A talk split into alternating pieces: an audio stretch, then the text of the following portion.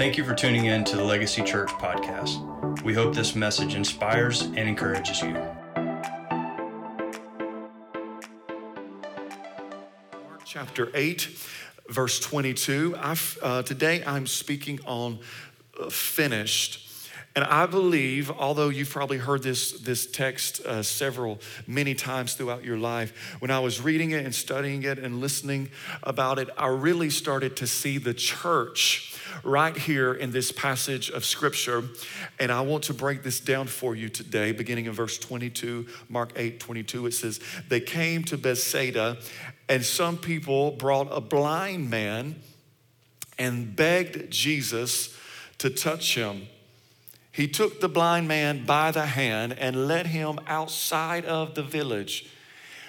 When he had spit on the man's eyes and put his hand upon him, Jesus said, Do you see anything? He looked up and said, I see people. They look like trees walking around. Hmm. How many people in the church do we see walking around like trees in our society today? that'll preach. Once more, Jesus put his hands on the man's eyes. Then his eyes were opened, his sight was restored, and he saw everything clearly. As I said before, I'm going to speak to you today about finished. And how many of you have said, I am finished in the last eight months of life? I am finished. I am done. I am over it. I'm over the election. I'm over that politician. I'm overseeing the signs. I'm overseeing the commercials. I am finished with the pandemic. I am done with masks. I am over it. How many of you, I know I have said, I am finished with it so many times. I was in a room full of pastors a few days ago, and the theme, I could even hear it coming from them just saying, I'm finished. I'm done. I don't know what else I can do. I've done this, I've done that. I am finished. And as we start today talking about finished, I want to remind you that our God is a finisher. Amen. Our God finishes what he started. If he started it, our God will finish it. Amen. Our God does not quit. You may quit on him, but our God will not quit on you. Amen. You our God doesn't sleep. He doesn't slumber. You may take a spiritual nap on him, but he will never sleep on you because all you've got to do, even no matter what time it is when everyone else is asleep, the word says you can call on him and he hears you because he is a finisher. God is a finisher. Because if you remember several weeks ago when I, I, was sharing, I said that God doesn't start until He's already finished with something. Amen. God has already been there at the end, He knows how it's going to go, and He doesn't even start until He's been there. Why? Because He's working it all out for our good. He is a finisher. Finishing is not just uh, what He does, but it is who He is. Finishing is in His DNA. And if you are born, born again, and if uh, you are a child of God, and if you are a child of God, you've got His DNA inside of you. You've got the DNA of a finisher inside of you. Therefore, whenever He created you inside of your mother's womb, He was not only creating a worshiper, He was not only creating a server, He was not only creating a giver, but He was creating a finisher. Even in your mother's womb, He was creating you to finish this season of life.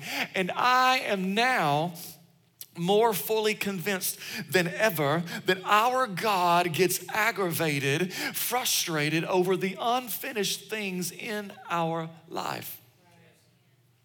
The unfinished dreams, the unfinished visions that He gave to you that are now dormant, that we have forsaken, that we have lost, that we have forgotten the downloads from heaven whenever he's speaking to you in a, me- in a word uh, a service like this how many of you have ever been in a, a time where you felt it was like it was like you and the word was the only people in the room and that word was being poured into you and you knew it was a download from heaven? But how many downloads from heaven that have we received but have done nothing with? Why do i think god may is, is frustrated with all of these things? Is because he has that finishing spirit inside of him. I mean, when he parted the Red Sea, he didn't, he didn't just start, but he even dried the ground. He finished it. When he knocked down the walls of Jericho, he didn't just start it, but he finished it. When he was standing in the crowd of 5,000 with just two little fish and five loaves of bread, he didn't get halfway. He didn't get to number 2,500 and say, Well, I'm tired. I'm going to give up. No, he went all the way. He fed everybody. He finished it. When he healed the man at the pool of Bethesda, the word says that the man was there and he had an infirmity in his body that had been there for 38 years. And whenever he healed him, he not only healed him, but he said, Get, uh, you better, you're not only healed, but he said, Take up your bed and walk because I am finished with it. You will not be back here again. It is done. I have healed you. It is over. God is a finisher. So, in this season that we are in, in American history, guess what? God started it and he will finish it. And this simple revelation that he's a finisher, this simple revelation, this simple word, a finisher, if we can get it in our head, in the middle of chaos, in the middle of turmoil, in the middle of division in our nation, in the middle of a pandemic, if we can just get it in our head, this little revelation will relieve us of so many anxieties of life. Amen. The word says, cast all your anxieties on him. Why? Because he cares for you. If he cares for you, he will finish it. If he started the job, he will finish it. If, if, if he helped you start the new business, he will finish it. If he helped you have that child, he will help you raise that child. If he helped you get here, he'll help you get there. Why? Because God is committed to his people to finish. the word says, I'm the first, I'm the last. It starts with me and it ends with me. I'll finish it. So, here in today's text that we are looking at, Jesus just happens to be walking with his disciples. He's kicking it with his disciples. And here, the, the word says that people were bringing up this blind man. And the word says that they were begging him, heal this man. And to many, theologians and people who know so much about the Bible that break that, that, that, literally break apart syllable by syllable of every word.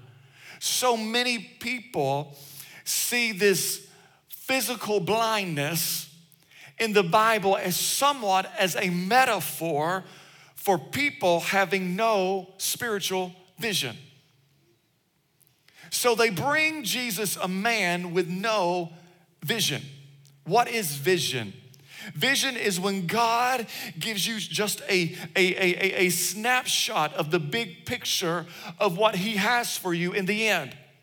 Vision is like the trailer of a new movie that comes across your screen or your phone. It don't give you all the details. It just gives you little pictures and it, and it creates this excitement in you that, that makes you want to say, oh, that's going to be a great movie. I've got to go see it. Vision is the same. Whenever he shows you something, it invites you to step into what he has for you. Now, understanding this, some people, it's important to know that some people are born physically physically blind. Spiritually speaking, those are the people that have been wandering around all of their life with no clue of what they are going to. They have no clue of where they are going. So many times these, these, these, people really can't be victorious. Sometimes they really can't be successful because they have no metric to measure if, if I'm going in the wrong direction or am I successful. This is so dangerous, especially in the middle of, of, of this chaos that we are living in today, especially in the middle of a pandemic, because Proverbs 29 18 says that where there is no vision, what the people perish. Some translation says that where there is no vision, people cast off restraint. In other words, they have no boundaries that keep them in the right frame of mind. Does this sound familiar? They, they, they, they, they, they, they have no boundaries that keep them from, from going to the right or going to the left. They have no boundary to keep them in the right frame of mind when it comes to make decisions. And in the middle of it all, they have lost their vision and they have nothing to gauge their decision except emotion. Hmm. Don't raise your hand, but how many of you have made an emotional decision in the last eight months? Ooh. Emotional decisions always come back and bite you. How many of you have ever bought a car and about a month later you said, I should have never bought that thing? that first payment comes in, you're like, I should, I'm gonna take it back.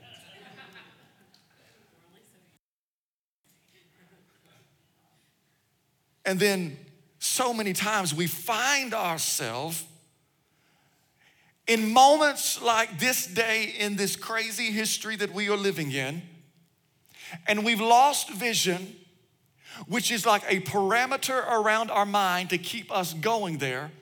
We've lost the vision, and now we are emotional. Don't raise your hand if you've been emotional in the last eight months either. Because if you look around, I have never in my lifetime seen America so emotional I mean, everybody's emotional. You can't say anything to anyone without striking emotion. Everyone's offended, everyone's upset, everyone's frustrated. And now we are a, a, a, a, now we are having churches that are full of emotion but no vision. Now we are having a nation that has no vision from the Lord, but we are just full of emotion and some of you who, who will be listening to this today throughout the week on podcast. Even people even people who are right here today have made some crazy decisions in the last eight months and you feel like you have lost your mind in the process. But really you're you've not been losing your mind. You've just lost your vision. Amen. Pastors in churches i said earlier i've been in so many meetings with pastors even in our city and from around this nation in the last few weeks and i am listening to them. And some are like they, like right now, they are losing their mind. But you're not losing your mind, you are just losing your vision of what God has created you for, even if it's in the middle of a pandemic. Guess what? Church needs to wake up because the church has got to be the church even in the middle of chaos. And now we're retreating. The world's falling apart. Statistics say that by the end of this year, churches that started uh, the, all the churches that were here January the 1st, one out of five churches will close for good. And it's because the church left the church. I'm going to preach today. The church left the church. And we have retreated in the middle of pandemic. We have gotten so scared and anxious, we don't know what to do. And I, as I said yesterday, and as I said to the crowd this morning, if I sound mad, I am mad this morning because I am so mad at hell for covering the eyes of the church again with oil, with, with, with wool. And here we are, our, our eyes have been covered, and now it's like we are sitting here. I'm not going to roll over and play dead for the devil in the middle of this season.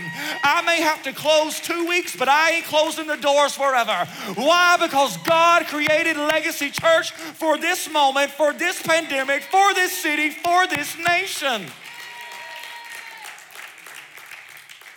I am mad this morning. I'm mad at hell. And when will the church be mad with me? So mad that we get ourselves back together, we put on our armor again, and we march into the field and we grab hold of what God is calling the church to do in the middle of chaos. I ain't gonna roll over and play dead. Why? Because I remember what I've been called to do. I remember when nobody even knew about Legacy Church and I was praying all about myself. And God said, You will reflect the kingdom of God to every generation and every tribe. I go back to that moment and I can't quit on the church. I can't quit on the kingdom of God in a moment like this. Why? Because there's too many Christians that have lost their vision and somebody's gotta be the church in the middle of a pandemic. Lord, let it be us. Why do I believe this, this virus was birthed in the pit of hell?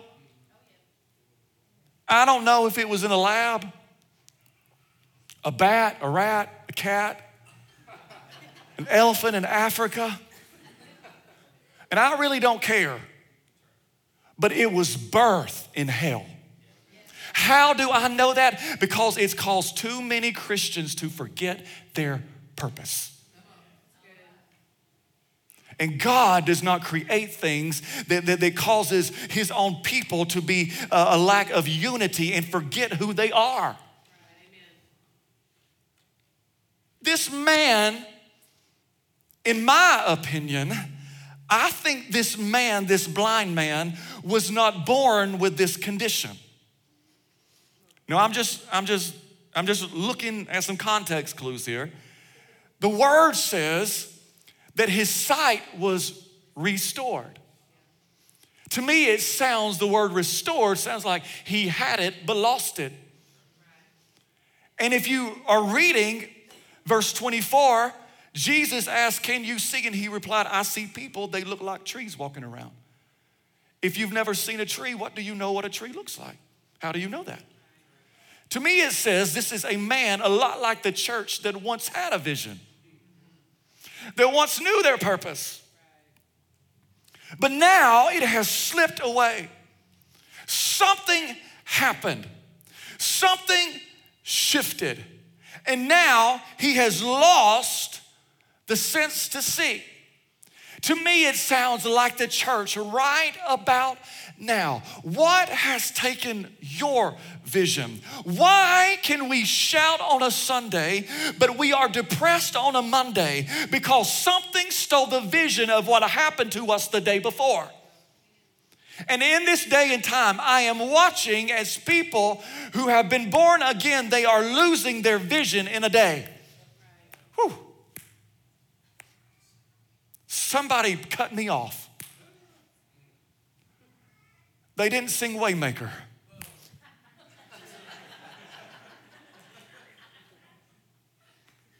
Nobody, whenever the pastor said turn around and wave at somebody, nobody waved at me. Whew. Sound childish? No, it sounds like the church. Mm. A church with no vision. We've lost while we are here. We've lost while we've been created. And there are times, and there are times, you, you, you, you got to see this, where, where just like Jesus was doing, what, what did he do to this man? Whenever, whenever they said, look, this guy needs a miracle, the first thing that he did, Jesus took him by the hand and led him out of that city. Jesus changed his environment in order for him to get a miracle. He removed him from the location. Some people in the church will never be able to finish this season. Some of you will never be able to see the vision that He has for you simply because of your environment that you keep yourself in. Location. Location is so important. Real estate agents, location, location, location. Like I said in the first service, if you ever watch HGTV, you hear location, location, location. You can love it or list it. It's all about the location. You can buy a house down the road right here, and the same house in Coosa will be $40,000 less. Why? Because location does something to your value. And so many people in the church have been in an environment where they cannot hear or see what God is trying to do. God has been trying to give you a new perspective for at least eight months. He's been trying to get you away from everything. Even when shutting everything down in March, he was trying, he was going to use it for your good. And he was trying to show you, but you filled your time with everything but the Lord. How many of you redid your deck? You painted a room. I want a fire pit.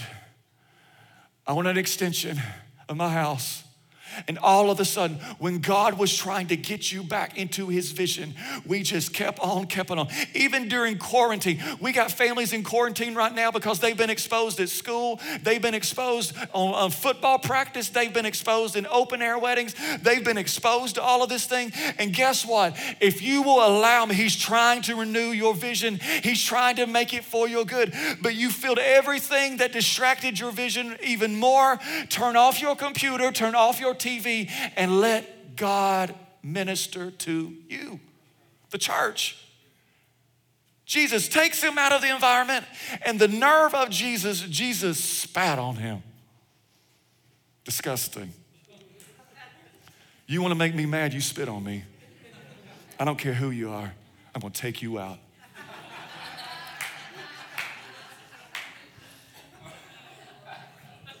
I may be skinny. I'll take out your kneecap so fast. I bet I can outrun you. You don't spit on me. It's a disgrace. Jesus, the nerve, the gall, spit on the man's eyes. Can't you imagine what everybody's doing? Like, oh no. Is the blind man gonna swing? Is he gonna hit him? This is about to get good right here. Everybody's watching. Jesus spits on him. Everything, everyone is looking like something's about to go down on the streets outside the city. And he says, Can you see? And the guy's like, No, not really. Jesus, thanks for the spit, but is that a tree or a person? I can't see. I can't see. At least he was honest with the Lord. Because mm. some people, when I hear Christians talk about why they are where they are, I'm finding that there are a lot of people in the body of Christ that are in some serious denial about this season of life. They can't face the facts about their real issues. It's the media's fault. It's the president's fault. It's government's fault. They can't see the real issues. They can't even they can't even be real with themselves. You haven't heard from the Lord because you've not prayed in over a year. Whew. Don't blame me because I've not preached a, a message on prayer. If you've not prayed in a year, you're not, you're, it's going to be hard to hear the voice of the Lord. And now we are in such denial, and now we, we, the, we the, the, the, the house of the Lord is full of anxious Christians. And all of a sudden, at least this guy was honest. No, Lord, I can't see. I'm just being honest with you, Lord. I know you just spit on me. And uh, like if you if, if you've been in church long enough, you've probably seen some of those evangelists come by and say, Don't you, don't you feel the power of the Lord? And you didn't feel it. You say, Yes, I feel it. Can you imagine if you're that evangelist and person, I don't feel it. I don't feel a thing right now. You ever not felt a thing in church? You're lying if you said you never have. Because we've all been there where we just like, I don't, I can't, I can't feel, I, I can't feel a thing. I'm not seeing anything. He said, Lord, really, I don't see a thing. It looks like trees out there walking around. Question, can you even be honest with the Lord today? I could listen to your prayers and I could tell you if you're being honest with the Lord. Because sometimes you just got to say, Lord, I am my worst enemy. Whew. Lord, this anger, I blamed it on my parents for five years. And now, Lord, I've got to, I've got to, I've got to take it upon me. I blamed it on everything. I blamed it on my I blamed it on my spouse that left me. I blamed it on my teenage kid that's driving me up the wall. I blamed it on everybody. Lord, this is me. Can we even be honest with the Lord in this moment? If you can't be honest with the Lord, it's so hard to really see what he's trying to show you. So the next time after he spit on this man, the nerve, Jesus laid hands on him he touched him, and then the word said he could see everything clearly. The first time, he spit on him. The second time, he didn't spit, he just touched him. See, when we whenever he spit on him, you really need to get this today. He got better, but he didn't get whole. Hmm. He was better than he was, but not good as he could be. Hmm. Some of you have been in that same situation. You are better than you were when He saved you, but you've still not been made whole. See, saliva or spit, did you understand that it can be used to determine the DNA? You, you can find DNA matches by your spit or your saliva. Your ancestry.com, all of a sudden, you're 5% this, 5% that, 70% crazy, 10% this, all of this stuff.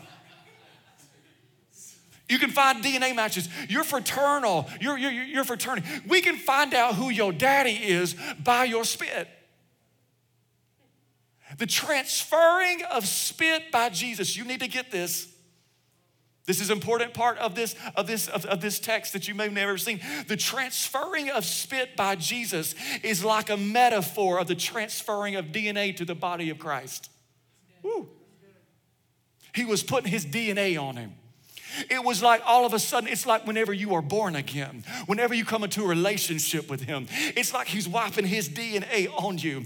It's like, it's like, it's, it's, it's like, it's like, it was like Him being saved. Whenever you got saved, it's like He put His DNA on you. And it's like Jesus said, now that you're saved, you got better, but before you can get whole, I still need to touch you. And how many people in the church are saved but will not let the Lord touch them? Simply because they cannot get into his presence.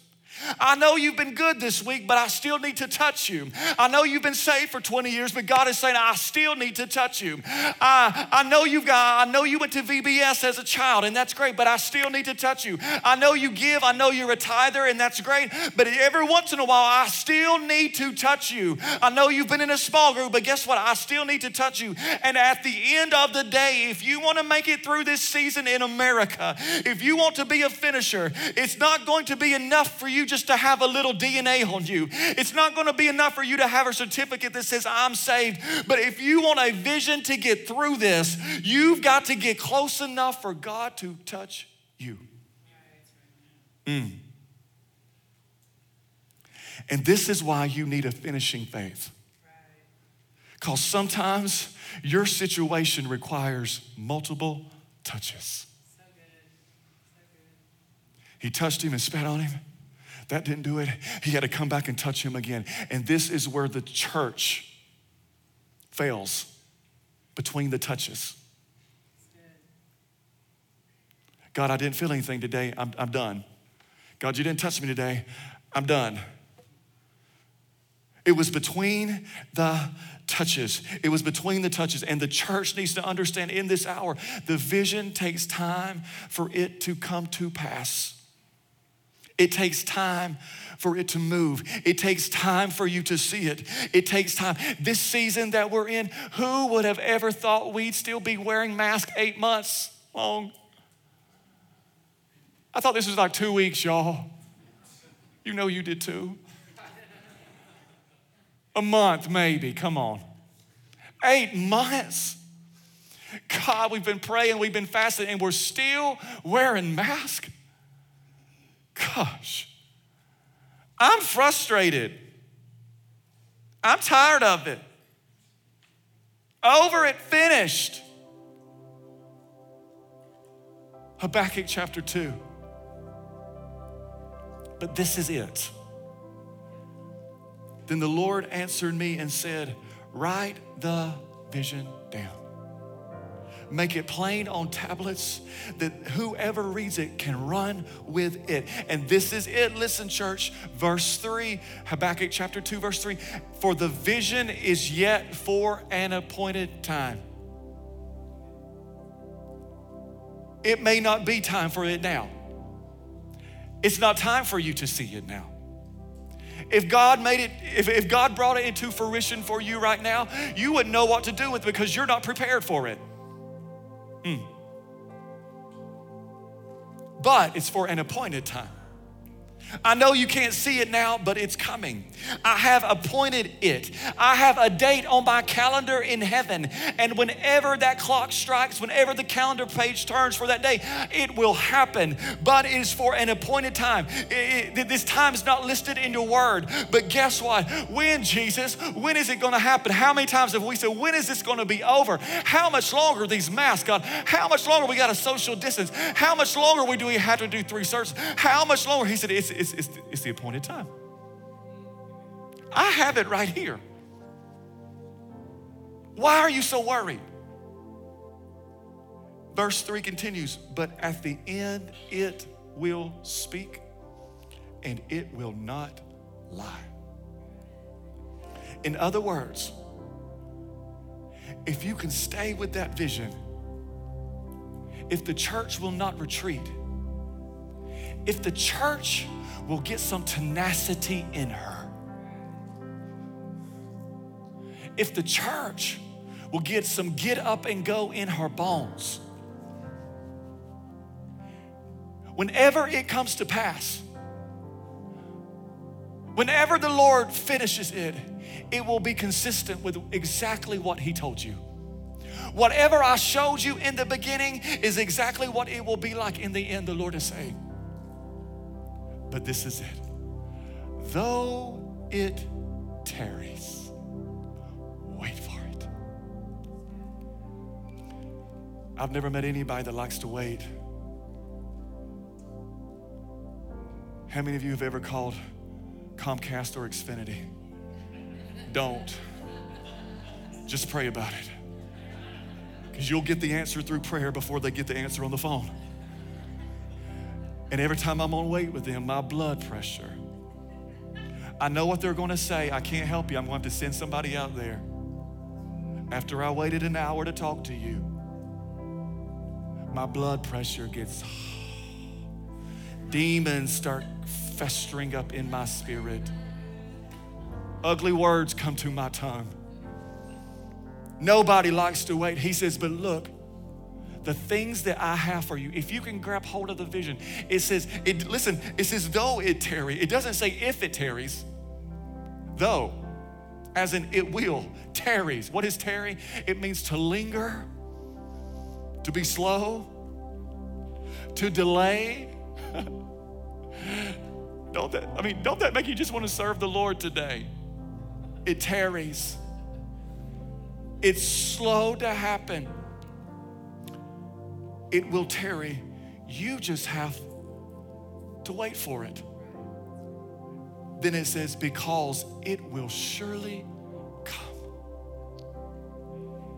It will not tarry. I'm confused, Lord. It will tarry or it's not going to tarry. First, he said it's going to tarry. Now, at the end, you're saying it will not tarry. I'm trying to figure out this what this is. What is that? Because when it says it will tarry, it's talking about the vision coming to pass. When it's talking about it will not tarry, it's a promise that it will happen for you.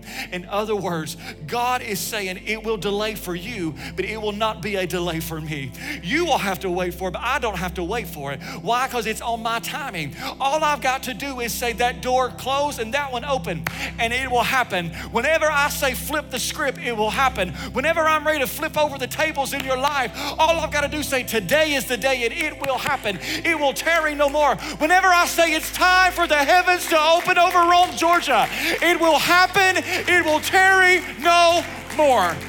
Stand with me today. Why? Because it may tarry for you, but it will not tarry for him. Just like Jonah was in that belly of the well. Can you imagine what it felt like tarrying in there? All of a sudden, God says, spit him out, and it was done. You may feel like you've been in the belly of a well. Jonah, today God is saying, spit that kid out. Spit my child out. Release my child from that. Will you just raise up your hands with me today? Lord, I pray, God, right now. Lord, for an awakening in the church, for an awakening in your presence, for an awakening today, oh God. I'm praying, oh God, give us our vision back. Remind us why you created us, oh God.